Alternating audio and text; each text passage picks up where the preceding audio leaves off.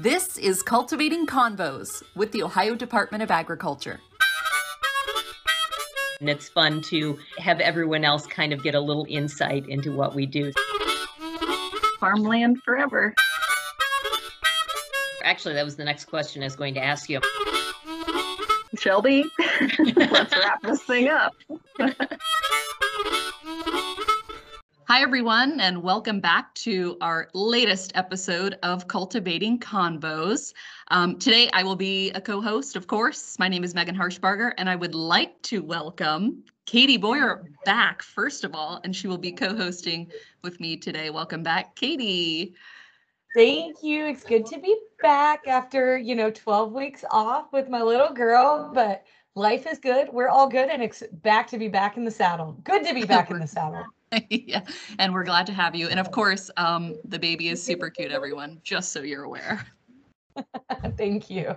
Okay, so today we're talking trees, specifically Christmas trees. So um, for those of you who celebrate, this should be um, an interesting, an interesting podcast for you. We're going to talk about Operation Evergreen, and then we're going to talk about, you know, Christmas trees sold around Ohio. So with us today, we have Amy Galehouse. She's the future, I love this title, the future official owner of Galehouse Tree Farms. Welcome, Amy. Hello.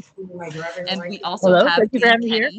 Kenny, uh, our chief of the Division of Plant Health. Thanks, Megan. Dan, I think we're going to start with you. Let's kick things off with Operation Evergreen. This is something uh, ODA and the Ohio Christmas Tree Association has been doing for many, many years. Can you just give us a little background on what this is and what we do every year in November? Absolutely, yeah. Um, program uh, is really run by the Ohio Christmas Tree Growers Association, and uh, we at ODA have been supplying a, a central location for tree drop off, and then our inspectors are are involved uh, in order to ship the trees overseas uh, to our our troops serving overseas. Uh, they need to have an inspection, um, so it's a great program that that uh, we're lucky to to have um, a role uh, with at ODA. Um, but yeah, it's it's aimed at getting Ohio Christmas trees uh, overseas to our our men and women serving. So Amy, I want to bring you in because you do help coordinate this event. Um, I guess talk to us about why it's important that, you know, we continue to do, to do this every year and how big it's gotten over the last, you know, several years. It's uh, yeah, it's uh, we originally started discussing this in the on the board in 1994, believe it or not. And in 1995, we collected the first trees. We had several veterans on the board who, when it was brought up, the project was brought up to us. They said it's a fantastic idea. They can remember being away from home during their service years and service time, and when they got anything from home, even if it was in crumbs, I believe that's what. Uh, the one one gentleman said he didn't care they'd lick the wrapper and it was from home that was all that was important. And and they the sentiment was true because mostly veterans on our board um, said it was important for us to do this. So we had started i think the first couple years i think we only sent like 20 29 trees. We had sent as many as 300 but we're now average about 100 mainly because there's a, a cost involved in it for us but uh, we've been doing it since then. It's 27 years we've been sending trees overseas. Originally Bosnia and Kosovo, and then we switched over into the southeastern uh, theater in Kuwait. So now they go into the central receiving area in Kuwait, and they're distributed out to the troops from there. Can you talk about, you know, we have dozens of volunteers that come to ODA campus, you know, every year to Mhm. help pack the trees and um, put some special decorations in. Can you talk about that process too? Uh, depending on who's available, we usually have probably 15 to 20 growers down there. A lot of them are veterans who come to to help us out, and then we have several school groups, and then we have some people who live in the uh, Columbus area who have helped us every year. They show up, and we get uh, ornaments and so on donated from schools. We get them donated from uh, scout troops. Uh, I even have I've had uh, parents of young men who are serving overseas bring us handmade ornaments to stick in the boxes. Um, and that started really because we're sending the trees and somebody said they need decorations. So now we have people hand making decorations and we we put them in the boxes with the trees so they can be shipped overseas. So they can decorate the tree when they get them on the on the uh, other side. So it's, lot, it's lots of fun. So it's so much fun. It, it's it's a great way to kick off the holiday season every year. I feel like, and we always have a blast. And it's usually pretty cold. I think this year it was finally a little warmer for once. No, in 27 years, I think we've only been rained on three times. it can be anywhere Hey, from 50 to 32 degrees. Yeah, That's good for Ohio because you Mm-hmm. never know what it's going to be like day to day. not Now, November. Dan, you yep, yep. You mentioned our inspectors are there helping. What are they looking for when they're looking at these trees? So they're they're looking for um we're when we ship products overseas, we're we're kind of the eyes for those countries receiving. So we we um are doing a what's called a phytosanitary inspection. So we're looking for bugs, insect pests, um like scales that can be um on the needles of the trees or uh, egg masses from other pests that could be on, you know, inside the branches on the bark of the tree. Um, and, uh, and, and our job is to make sure none of those, those bugs or plant diseases make their way over to the other, the receiving country. And I think uh, we were clear this year. Yes, Dan. Yeah, really nice trees this year. Uh, we didn't, didn't have to reject any of them, uh, which is, is always a plus. And when should the um, soldiers be getting the Christmas trees? How long does that process typically take? We we shipped them out uh, November 17th. It takes uh, 10 days to two weeks. I've got notifications that they should be in Kuwait by the second. They should be there by Thursday this week. Awesome. Plenty of time to decorate for them. Depending on how they deliver, quite often they go from Columbus to Chicago to Paris and into Kuwait. But they've been known to go from Columbus to Chicago, over the pole, into Qatar, and then into Kuwait. It's kind of interesting. I never know until I see the flight information as to which way they're going. That's well, speaking of the North Pole, we're I know a lot of people who do celebrate Christmas are getting ready. That was a great to- segue, Katie.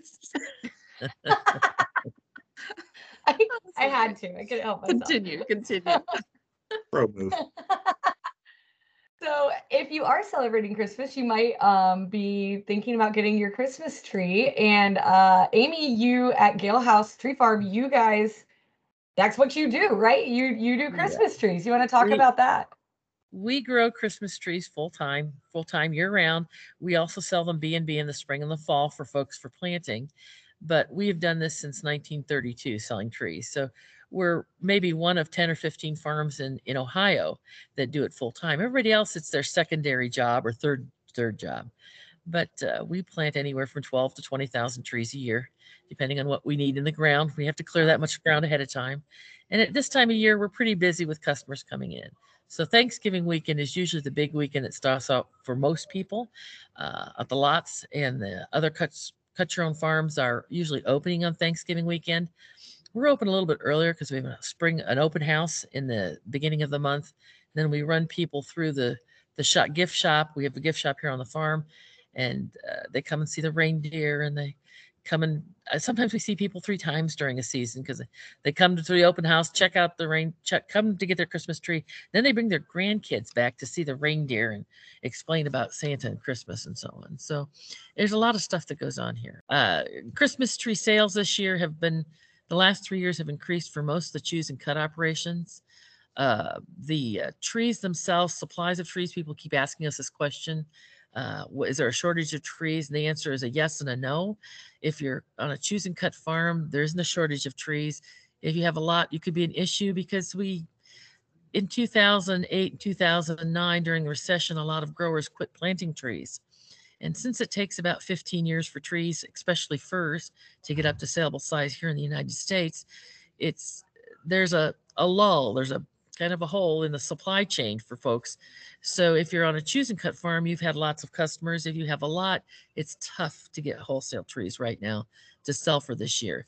It may be two years before they're quality, their volume uh, and things that are available for them will come back up to snuff. Um, so we, ha- I've had people get trees out of Nova Scotia, Wisconsin, Minnesota, um, some in northern uh, Pennsylvania, but most of the places in Ohio, uh, we're a deficit state. In other words, we sell many more trees than we grow. So we know a lot of trees are shipped into the state for resale on lots. That's really where the Christmas shortage comes from our point of view. Uh, it, it doesn't affect me as a choose and cut operator, but it does affect those people who repurchase tree purchase trees to resell them on lots. That's really where the shortage is. There's still lots of trees. You easily can find one that'll suit you.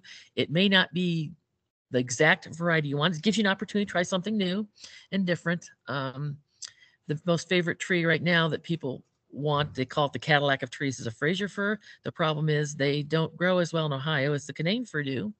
Uh, Fraser fir like north facing, well drained slopes. That does not describe Ohio, but Canaan fir like lowland, wet, sticky soils. So that's the variety of fir that you'll find quite often here in the state of Ohio. And uh, you'll find them on a lot of the farms here in our area. We're definitely a Fraser fir family. we get a big, like a nine or 10 footer, I think, usually. Well, nine, 10 foot's not too bad. It- a lot of places will have them that size. My problem is a nine and 10 footer or something that's almost 20 years old. That's my problem. And I have a lot of people in the area who have put in these huge homes with big, big 22 foot ceilings. They want an Mhm. 18 to 20 foot tree. Oh and that God. I had to know a quarter of a century ago that they wanted a tree that was 15 to 18 feet tall. Um, and it's really Right. hard to, to guess on the market. I'm planting trees now for 2030. Uh, It's like, if Oh I'm God. lucky, 2030, 2030, 2035. That's what I'm planning this next year. So um, Wow. I, it's really hard to tell you what the market's going to be 10, 15 years from now. Uh, what they want are trees that take longer to grow. We used to grow Scotch pine and white pine that come up and they're saleable in 10 years. Now it's 14 years, 12 to 14 years to get a fir out. And blue spruce fall in about the same category also.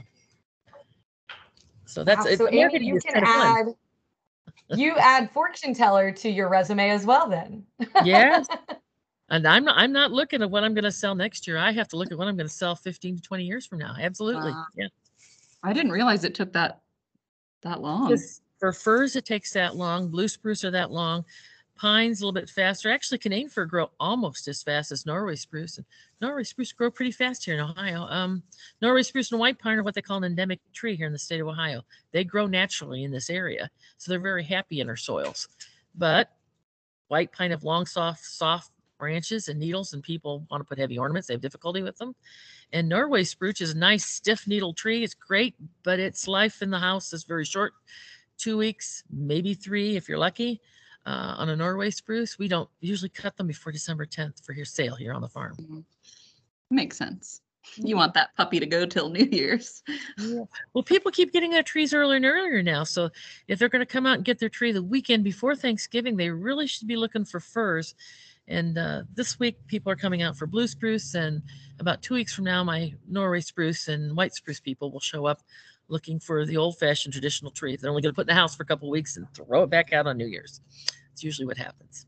Megan, it's pretty tough to tell the difference between a Canaan fir and a Fraser. fir, Fraser. So you could probably get, you probably pass the family with the Canaan. I might have gotten I one can by tell you how to accident. I know. they branch differently, and if you're really good, and you got to handle it. You flip them over, and and you can you can count the lines of stomata on the underside of the needles. But that's that's a little tough for, to explain to a customer. yeah. So Dan, can you, is there, forgive me for this question, but like, what's the relationship with Division of Plant Health and then tree farms? Like, how, how do, do we fit in anywhere?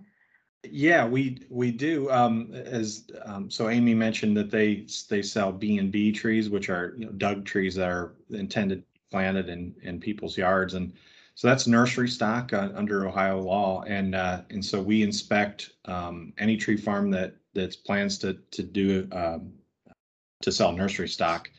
Um, and a lot of times we also inspect the farms that just do cut trees uh, because they may need um, certification for different pests of concern like gypsy moth um, and in the future possibly spotted lanternfly. So we would set up a, a compliance agreement so they can have a quick inspection and and try to make sure that those trees are clean if they're going uh, to other parts of Ohio or a lot of times these trees end up in other states and so we we help meet those requirements as well. Yep, got to do that every year. Dan, what kind of tree do you get? Do you get a tree? A live tree? Yeah, I think we usually uh, get a Canaan fir. Um, Hmm. And uh, I- I don't know what we're going to do this year. Didn't have a plan. I know. I think we're gonna have to go get one this weekend. I just don't know where or what.